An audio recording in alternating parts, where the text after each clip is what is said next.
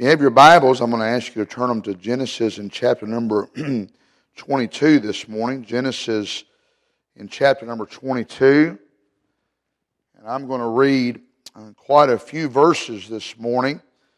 Read a one of my favorite stories, uh, especially uh, in the Old Testament, and uh, lay a foundation. We're going to have to keep our Bibles open under this portion of Scripture, and I'll come back to it here in just a little while after we lay the foundation of what's going on here.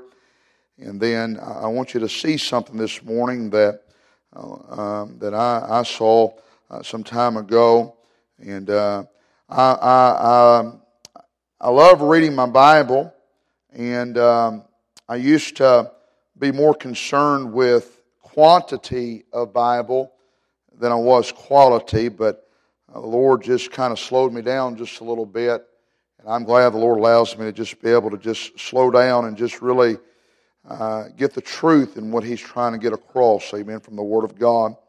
And I, I, I want to just uh, give you a, a thought uh, here this morning out of Genesis 22.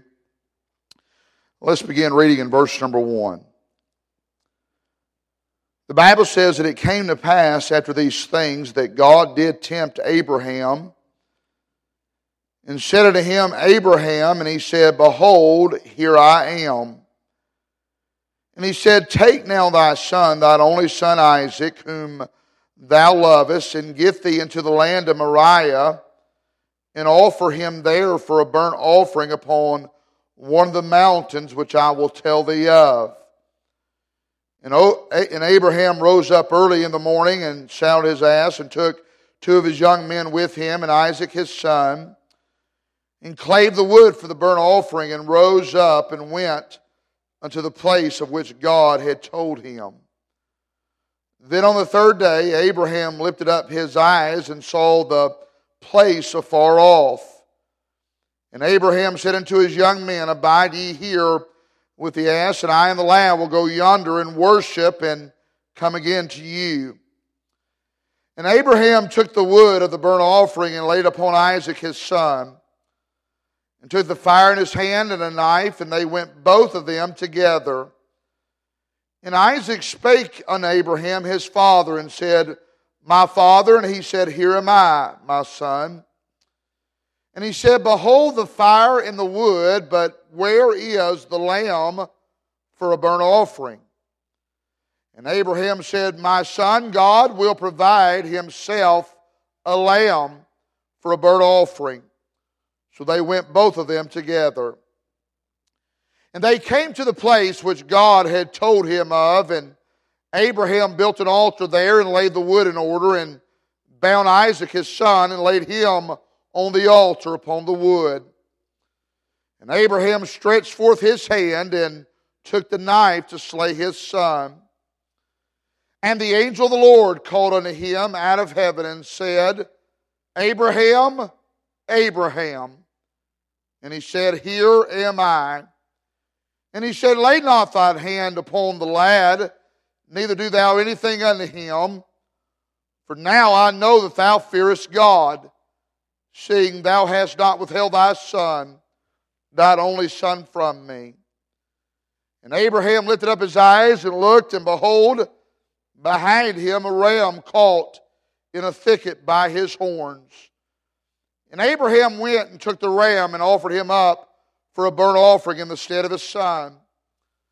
And Abraham called the name of that place Jehovah Jireh. As it is said to this day, in the mount of the Lord it shall be seen.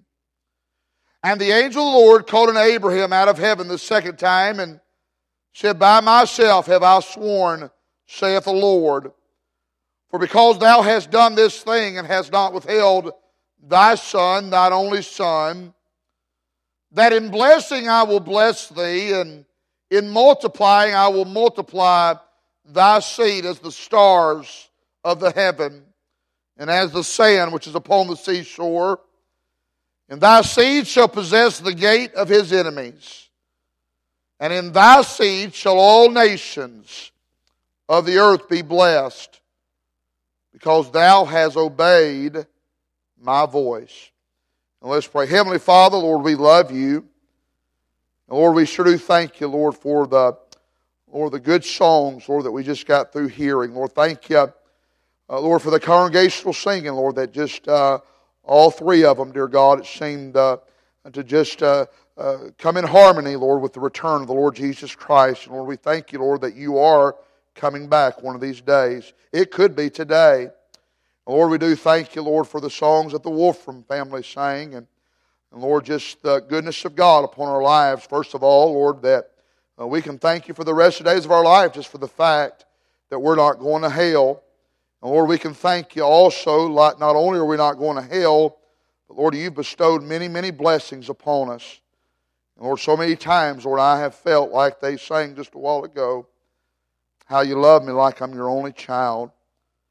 But all my Father's children feel that way. And Lord, we thank you for the love of God.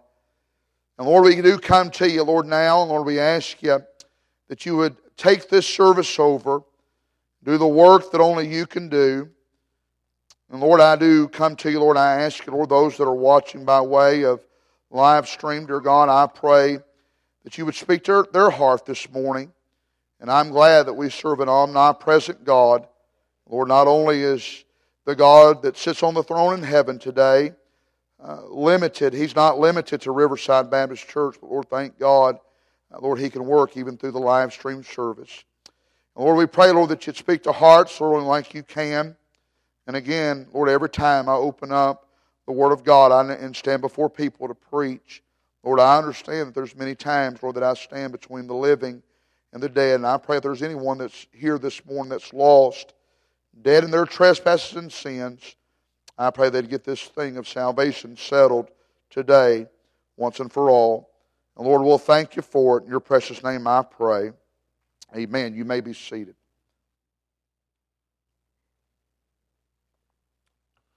We see here in Genesis chapter number 22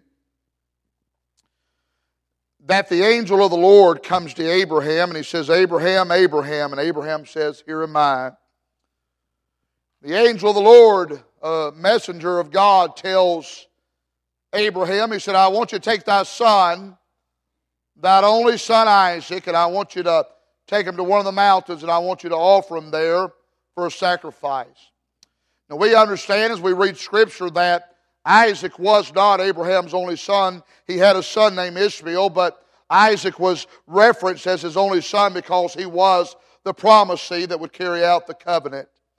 We understand that Abraham did not hesitate for one moment, and they got up early in the morning, and he and Isaac and his servants, and they saddled the horses, and they began to make their journey to that mountain. At the bottom of the mountain, Abraham tells the servants, You and the horses, you stay here at the bottom of the mountain, and me and Isaac, my son, are going to go up there on the mountain, and we're going to uh, we're going to go and worship the Lord and we shall return. You'll find as they're going up the mountain, Isaac tells, asks his father, he said, Father, he said, the fire, the, or the wood and the fire I see, he said, but where is the lamb for the burnt offering? And Abraham makes a very prophetical statement. He said, My son, God will provide himself a lamb. And I am thankful that God did provide of Himself a lamb over 2,000 years ago when He gave His only begotten Son to die on the cross of Calvary for my sin and for your sin. You'll find that they get to the top of the mountain. They uh, Abraham uh, builds the altar. He the Bible says very clearly that uh, he does exactly what the angel of the Lord tells him to do, and he binds Isaac there on that altar. The Bible says that he even goes as far as to, uh, to pull his knife back to slay his son and obey the very voice of God. And as he goes to pull the knife back to slay his son, all of a sudden he hears that voice again Abraham! Abraham! And Abraham says, Here am I. The angel Lord said, I am not, I, I lay not thy hand upon the lad, neither do thou anything unto him.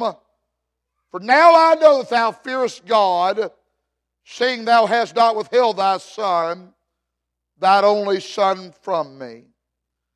And the Bible says Abraham lifted up his eyes and looked, and behold, behind him in the thicket was a ram caught. And I could just, uh, uh, we, we understand that, that Abraham unbinds his son Isaac, that he was willing to obey the voice of God and do exactly what God had told him to do. But, but Abraham unbinds his son Isaac. He goes and slays that ram, puts that ram on the altar, and offers that ram instead of his son for the burnt sacrifice. As I read this story here, I see that the, the main characters of this story is Abraham, Isaac, and that ram that was caught in the thicket. As I read Genesis chapter 22 and verses number 1 through 18 that I read for you, all it's speaking about is Abraham and Isaac. Abraham and Isaac, they go up the mountain. Isaac asked Abraham, he said, The fire and the wood I see, but where is the lamb for a burnt offering? Abraham said to Isaac, He said, My son, God will provide himself a lamb. They go up the mountain. Abraham builds the altar. He binds Isaac on the altar. He goes to slay his son, but there's a ram caught in the thicket. We understand today that Isaac did not die that day on the mountain. And as Abraham begins to go back down to the bottom of the mountain, there's a verse right here in Genesis chapter 22, in verse number 19, that really got my attention as I was reading this story some time ago. I want you to look what the, what the wording says here this morning. I just, uh, uh, can I borrow your imagination for just a moment? Look at verse number 19. Look what the Bible says. So Abraham returned to his young men, and they rose up and went together to Beersheba, and Abraham dwelt at Beersheba. I, am not, I, I, wouldn't dare criticize that. I'm not critiquing that Bible. It's not our job to critique the Bible. Thank God the Bible critiques us. But I'm very interested in the wording here today. It says, So Abraham returned unto his young men. Can I ask us a question today? Not a loaded question. Did Isaac die on the mountain that day? The answer is no. Isaac didn't die. So I could just imagine there that day as Isaac's there on that uh, altar and he's bound on that altar and he's looking up at his daddy and his daddy begins to pull that knife back to slay his son. And I can just imagine in his mind, he's wondering, why is daddy doing this to me? Why in the world am I about to die up here on this mountain? And after everything was said and done, and I, Abraham unbound Isaac from that altar and went and killed that ram and offered it up in his stand on that altar. And then he burned it, he used it for a burnt sacrifice. And I can just imagine in my mind as everything was said and done that day, and Abraham began to go back to the bottom of the mountain. It could be that possibly Isaac Isaac said to Daddy, Daddy, do you care if I just stay up here on this mountain just a little while? And it could very well have been that Isaac told Daddy, Father Abraham, I just want to stay up here on the mountain. And I want to thank the Lord for a few things today. And I believe we can find it in the scripture here this morning. Can I say this morning? You know, I think that would be something good for all of us to do more than we actually do. Just stop and say thank you to the one that has been far better than to us than we deserve. Brother Andrew, the Bible records that in the last days, that men should be unthankful and unholy. You understand, it's not only a sin that will happen in the last days, but it even happened in the Bible days as well during our Lord's earthly ministry. There were so many times that Jesus went about doing things and never one time got any expression uh, of gratitude or thankfulness. I think about the feeding of the 5,000, not counting women and children, but nowhere in that context do you ever see those that were starving and now Jesus feeds them. Nowhere in the context do you see that anybody came back to thank the Lord. I think about the storm on the on, on, the on Galilee. The disciples come to Jesus and they say, Carest thou not that we perish? And Jesus stepped out on the deck of that ship and said those three wonderful words Peace be still. As I read that story, my mind just begins to think that the waves uh, laid down like glass, and the wind quit blowing, and the dark clouds rolled away, and the trees on the other side were waving back to the Lord. Hallelujah. But nowhere in that story do you find anyone coming back and saying thank you. It's not only a sin that took place in Bible days, but I'd like to ask all of us when's the last time we've got in a prayer closet or we fell on an altar? We said, Lord, we don't have any requests today. I didn't come to you to fulfill some needs in my life. I'm not coming to ask anything. I don't even want to tell you what's bothering me today. All I want to do, Jesus, is say thank you for the goodness of God that has been bestowed upon my life. We live in such a world today, and even inside the walls of our churches, where kids don't even know how to say the words thank you to their parents anymore. It seems like parents in this generation are better to their kids than ever before, yet there is less gratitude. There's a generation now that feels like they're entitled to everything. We can't even get a thank you. But can I say, I don't ever want to be so busy. I, don't ever want to be so burdened down with the issues of life or so misdirected that I cannot take time to thank God for the goodness in my life. I, I, I think about over in 2 Samuel chapter 7 when the uh, angel of the Lord came to David and reminded him of the goodness of God as David was now the king and blessed him. And he was one of the richest kings that Israel ever seen. And, and the angel of the Lord reminded David of the goodness that was bestowed upon him. And the angel of the Lord said, David, let me remind you of something. I, I want you to rem- I want to remind you of where you were when I found you. You weren't an heir to the throne. As a matter of fact, I, I sent Samuel to anoint one of Jesse's sons, the king of Israel, and you're down there, and your daddy didn't even think enough of you to bring you off the backside of the desert to see if you were the one I was going to use. You were following the sheepcote on the backside of nowhere. Your older brother said, All you've ever done in life is take care of a bunch of handful of sheep. And David, if you would have died, there would have been a handful uh, of people at your funeral, and you were a nobody, headed nowhere, on the backside of nowhere, and nobody even knew who you were. And David, I want to remind you of something. Everything you are, everything you hope to be, is because I came to you.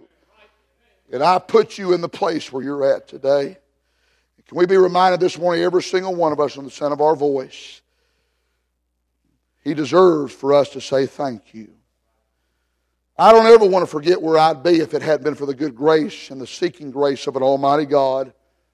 Some of, the, of us in this room, we would have died in our sin if it wasn't for God. Some of us in this room would be locked up in jail. Most of us would be on our way to hell. Our homes would be broke up. Our lives would be shot and shattered. But here we are today with Jesus in our heart, a Bible in our hand, something to live for, a heaven worth going to. Can I say He deserves for you and I to just say thank you. Amen. When's the last time you thanked God for the country you live in called America? I go over to the Philippines and I have five or six different times. I go and spend time with a missionary friend of Brother Marshall's as well, Brother Doug Sisson. And I remember after that mission trip the first year, he was taking me back to the airport. And I asked Brother Sisson, I said, Brother Sisson, what's the greatest struggle for every Filipino? And he said, Brother Dallas, the greatest struggle for every Filipino, man, woman, boy, and girl, is how they're going to get a bite to eat every single day. Can I say we've got a lot to be thankful for? I want you to look at it with me this morning. Here's a few reasons possibly Isaac stayed up there on the mountain. Can I say, first of all, look at verse number 5 with me. Look at Genesis 22. Look at verse number 5.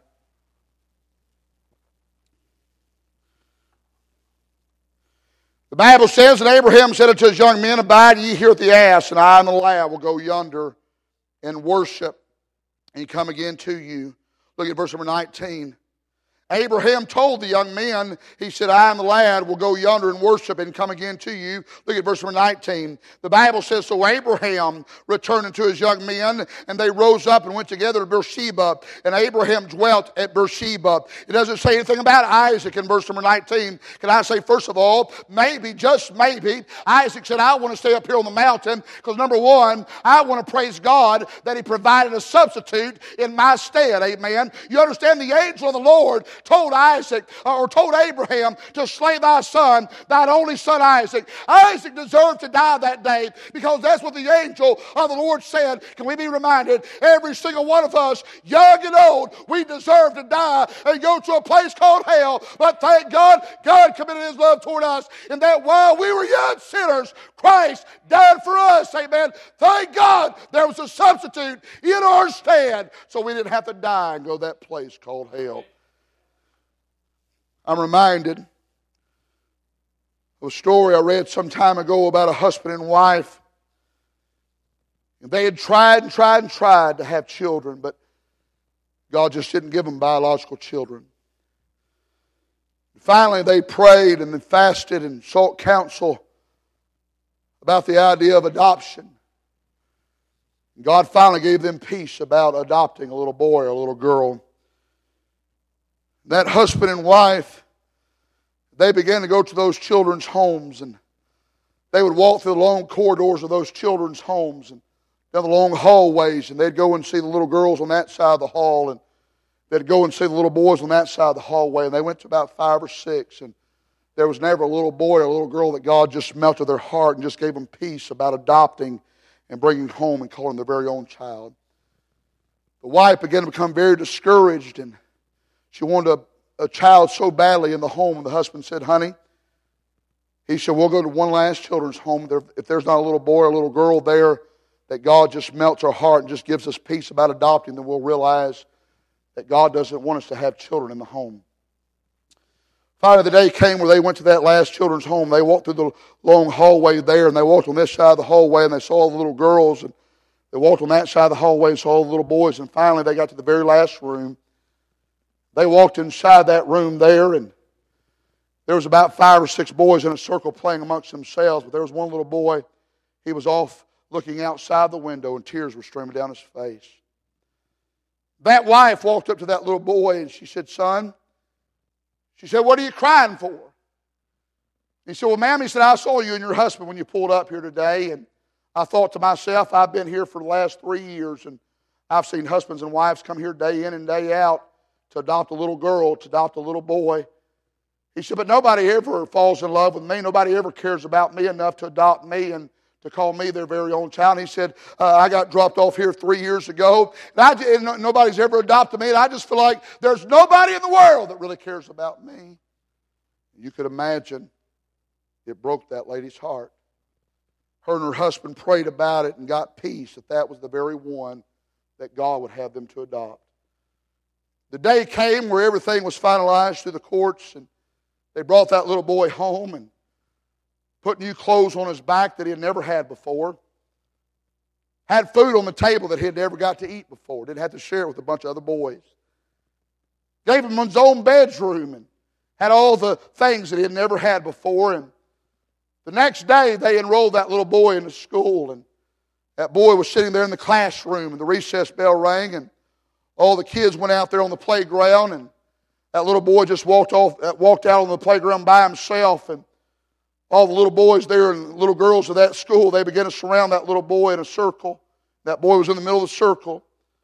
They began to say mean and cruel things like sometimes kids will do.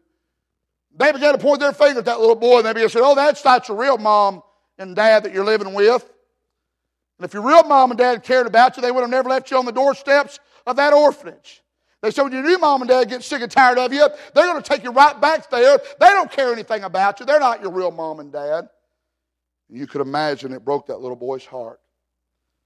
The school day was over and he got back home and he just went up to his room and just plopped on the bed and just began to cry. Dad came in a couple hours later and asked where, where his son was at, and mom said, Well, he's upstairs and he's crying and he won't tell me what's wrong. The dad went and sat on the edge of the bed of the son and he said, Son, he said, Tell me what you're crying for.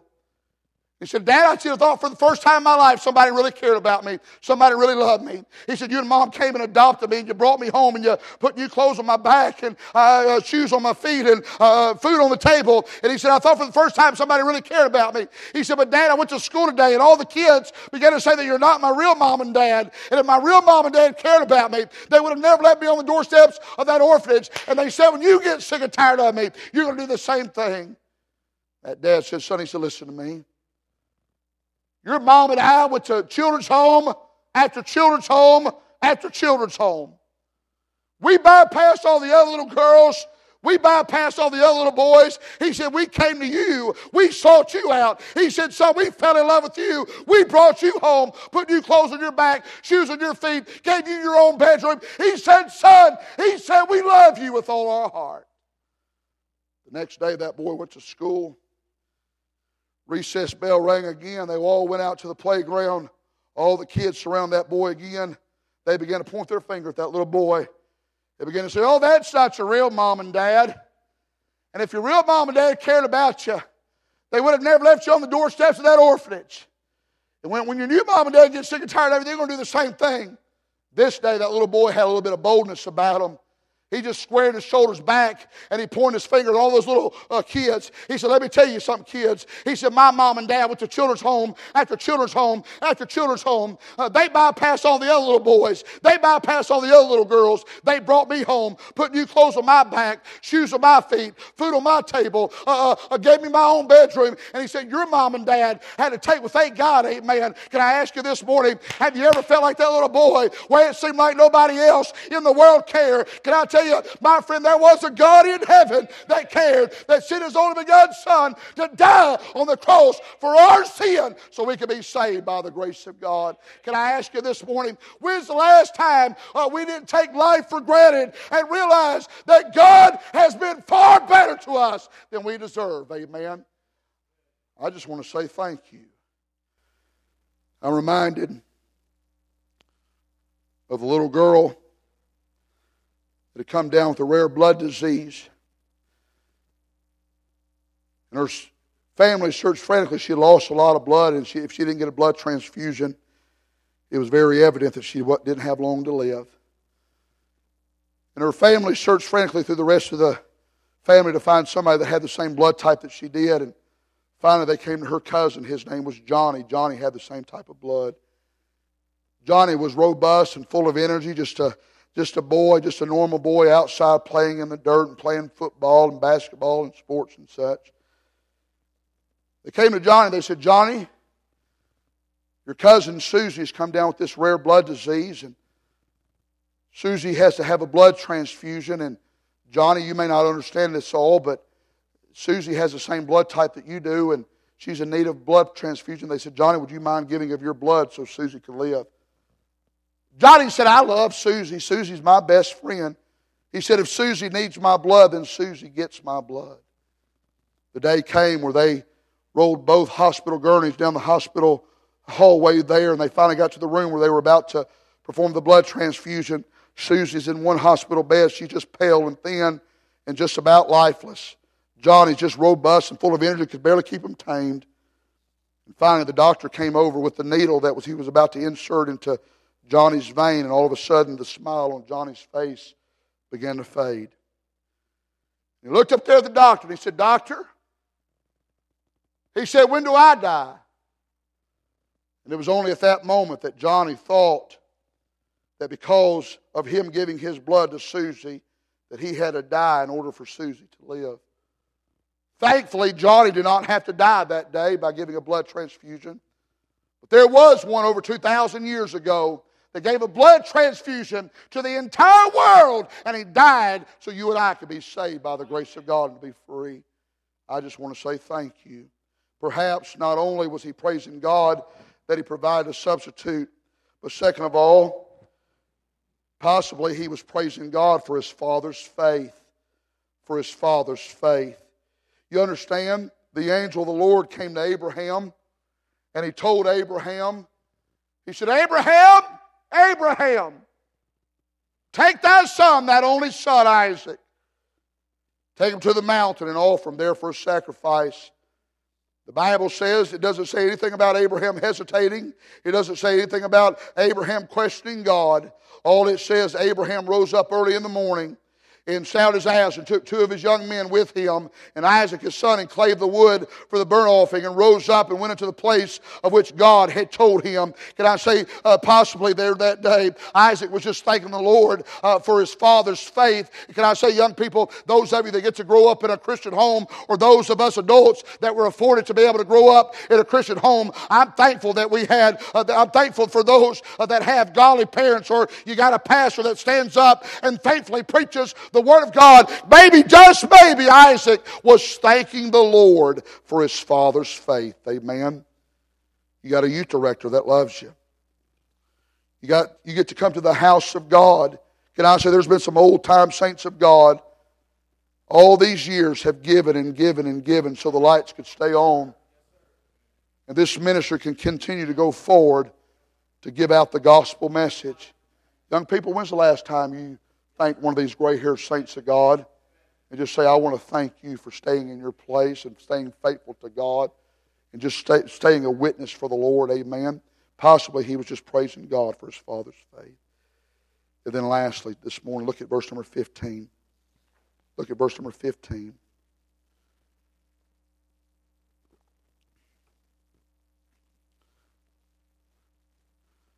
Bible says, And the angel of the Lord called unto Abraham out of heaven the second time and said, By myself have I sworn, saith the Lord, for because thou hast done this thing, and hast not withheld thy son, thine only son, that in blessing I will bless thee, and in multiplying I will multiply thy seed as the stars of the heaven, and as the sand which is upon the seashore. And thy seed shall possess the gate of his enemies. And in thy seed shall all the nations of the earth be blessed, because thou hast obeyed my voice. Possibly, Isaac went to his dad that day as he was going back to the bottom of the mountain. He said, Daddy, is it okay if I just stay up here and praise the Lord for a few things? Could be that he was praising God that he provided a substitute. Could be that he was praising God for his father's faith. Or maybe, just maybe, he was praising God for his future.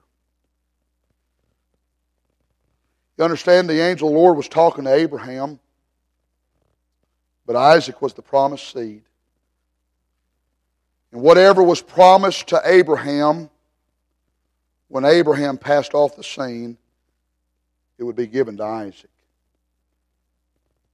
And young people, this morning, there's one thing that you have that every one of us wish, the, uh, every one of us that are a little bit older wish we had. You have time. And what I mean by that is you have your youth that you can just go ahead and sell out for God, lock, stock, and barrel, and have a glorious future to serve the God of heaven. I've heard this for years now. Well, Brother Dallas, if I set out to God like you or other preachers or other Christians, I can't do this or I can't do that. Selling out to God is not about what you cannot do. Selling out to God is about what you can do. You can lay your head on the pillow at night and have peace about what you did that day. You can wake up every morning right in the center of God's will for your life. You can, uh, you, you, you can obey your parents and not have any regrets about the way you respected the authority in your life. It's not about what you cannot do, it's about what you can do. The Bible says over in Matthew chapter 10, verse number 39, He that findeth his life shall lose it, and he that loseth his life for my sake she'll find it. Back in the World War II era, There was a, an American POW camp in Okinawa, Japan. And our American soldiers were prisoners of war in that POW camp. The Japanese would do crazy, asinine, uh, just, uh, just unimaginable things to our American soldiers in that POW camp. For instance, there would be a Japanese official that would come through the gate of that POW camp from time to time, and he would have all the American POWs to stand at attention, and that Japanese official would have a clipboard in his hand, and on that clipboard he had their information. That information consisted of their first name, their last name, their birth date, and the state that they were from. That Japanese official would have all the American POWs to stand at attention. He would have that clipboard in his hand. And he would say, Those of you that were born in the state of Texas, step forward. And the 10 or 12 in that formation would step forward that were born in Texas. That Japanese official would say, Follow me. They would follow that Japanese official. The others would stand at attention. They'd go over a hill, they'd go out of sight. Those that would stand at attention a few minutes later would hear the gunshots and the screams of their fellow soldiers. And they knew that those that were born in the state of Texas had just been blown down by the enemy's fire. A little time would pass, and that Japanese official would come back through the POW camp with that clipboard in his hand and have the American POWs to stand at attention. He would say things like, Those of you that were born in the month of July, step forward. Those that were born in the month of July, they would step forward because they knew that he had that on the roster. The others would stand at attention. Those that were born in the month of July would follow that Japanese official. They'd go over the hill and out of sight.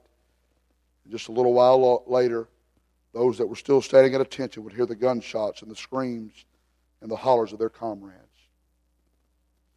A little time had passed now, and a high ranking Japanese official stepped foot in the gate one day there, there at the POW camp, the highest ranking Japanese official that had ever stepped foot in that POW camp.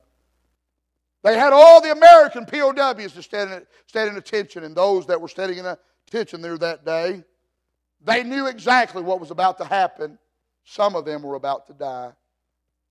That Japanese official had the clipboard in his hand, he had the roster in his hand. And he said, Every one of you that claim to be a Christian, step forward. Brother Wolfram, nobody stepped forward because they knew he did not have that information on the roster. He said, Every one of you that claim to be a Christian, step forward. Nobody stepped forward. He began to make fun of America. He began to make fun of the God of heaven. He began to say, Oh, you Americans, you claim to be a strong nation and under God. He said, Your God is fake and your nation is weak. There was one old boy at the end of that, in the back of that formation line. He didn't say it outwardly, but he said it inwardly. He said, You know what? God's allowed me to be able to live in the greatest country in all the world, the United States of America. But not only have I been able to live in America, but I was able to hear the gospel message one day, and I got saved by the grace of God. And if I step forward by claiming Christianity and I have to lose my life, then so be it. I'm going to step forward and claim that I am a Christian. He stepped forward. A couple more stepped forward. Two or three more stepped forward, and I believe it's about 12 or 15 men that stepped forward there that day. That high ranking Japanese official said, Follow me. Those that standing at attention, those that were following him, knew exactly what was about to happen. Those that claimed that they were a Christian, they were about to be blown down by the enemy's fire. Those standing at attention waited a couple of minutes to hear the gunshots and the screams of their fellow soldiers, but they didn't hear a gunshot. A couple of minutes later, matter of fact, they didn't hear a gunshot that day. Matter of fact, they didn't hear from those men. They didn't hear about those men until the war was over. The story goes where General Douglas MacArthur had met with that high ranking Japanese official the very night before. And they began to talk about the exchange of POWs. Japanese POWs uh, in the American camps and American POWs in the Japanese camps. And he said, We'll give an even exchange. He said, Well, there's only one requirement that I have for the soldiers that you release from that POW camp. Just make sure they're Christian. You understand those men that stepped forward and claimed Christ as their Savior and heaven as their home, they thought they were going to lose their life that day. But in reality, what they were able to gain was the freedom and the liberty of all that America has to offer. And can I say, young people, when you set out to God, you don't lose anything. You get to gain the freedom and the liberty of serving the very God of heaven. Amen. Just thank God for your future.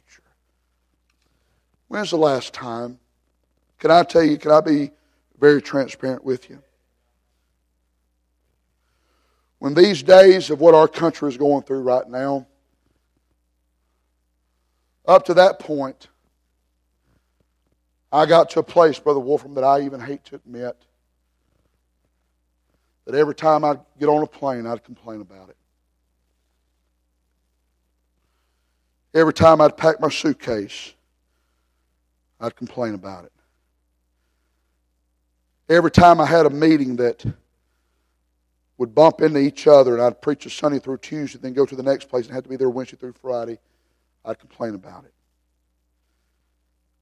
I'd walk into the motel room and the recliner in the motel room wasn't to my satisfaction and I'd complain about it. Every time I'd come back home and I'd walk inside the house, there was a smell that I just, I, I, my wife didn't. she become nose blind to it, but I, but I, but there was a smell in the house and I would just complain about it.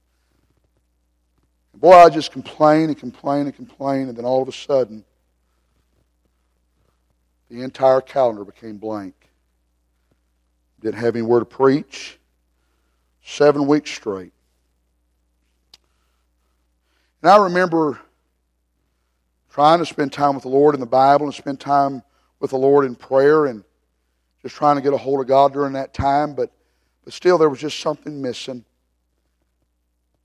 And I remember walking out of my bedroom one day, and I walked by through, down the hallway of our house, and I walked by that guest room where I where I put my suitcase when I get back home, and I walked by that room, and I saw that empty suitcase. For the first time in my life, or for the first time in a long time,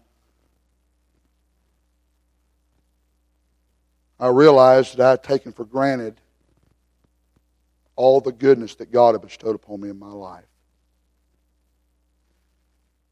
That day I went to my office downstairs in my house and I just confessed to God and asked God for forgiveness because of my selfishness and because of my complaining and just because of just taking for granted the goodness of God that He's bestowed in my life. And I began to say, God, I understand I deserve to be in hell. My back broke. I deserve to be in prison. I deserve for not to even have a wife and not even to have a house. I deserve to be homeless living in my car at a rest area. And God, from this day forward, I don't know if you'll ever let me travel again in evangelism, but for this day forward, I'll never take for granted the things that you've given me in my life the goodness. Can we be reminded, young people, God, can we be reminded, adults, God has been very, very good to us. When's the last time we just said thank you? Let's stand all across the building this morning.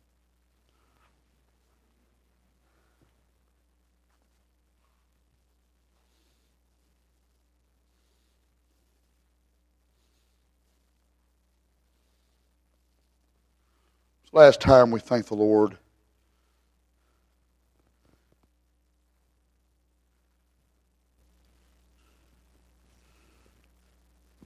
I ask a young person,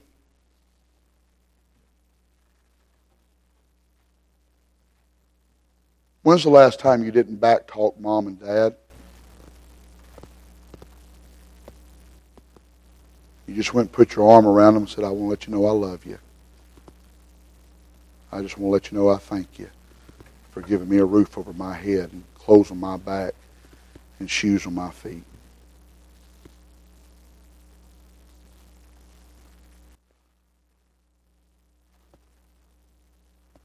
When's the last time, young people that are members of Riverside Baptist Church, you went and put your arm around Brother Andrew or his dear wife and said, I want, I want to just thank you picking me up and spending time with me. I want to thank you for preparing that lesson or preparing that message that really helped me get through whatever situation I was going through. When was the last time you thanked the Lord for your pastor and his precious wife? When was the last time the younger generation went by and just put your arm around one of these gray haired saints of God and just said, I want to thank you for your faithfulness. I want to thank you for being a testimony that I can follow. When was the last time we just thanked the Lord for not going to hell. Boy, He's been mighty, mighty good to us. Mighty, mighty good to us.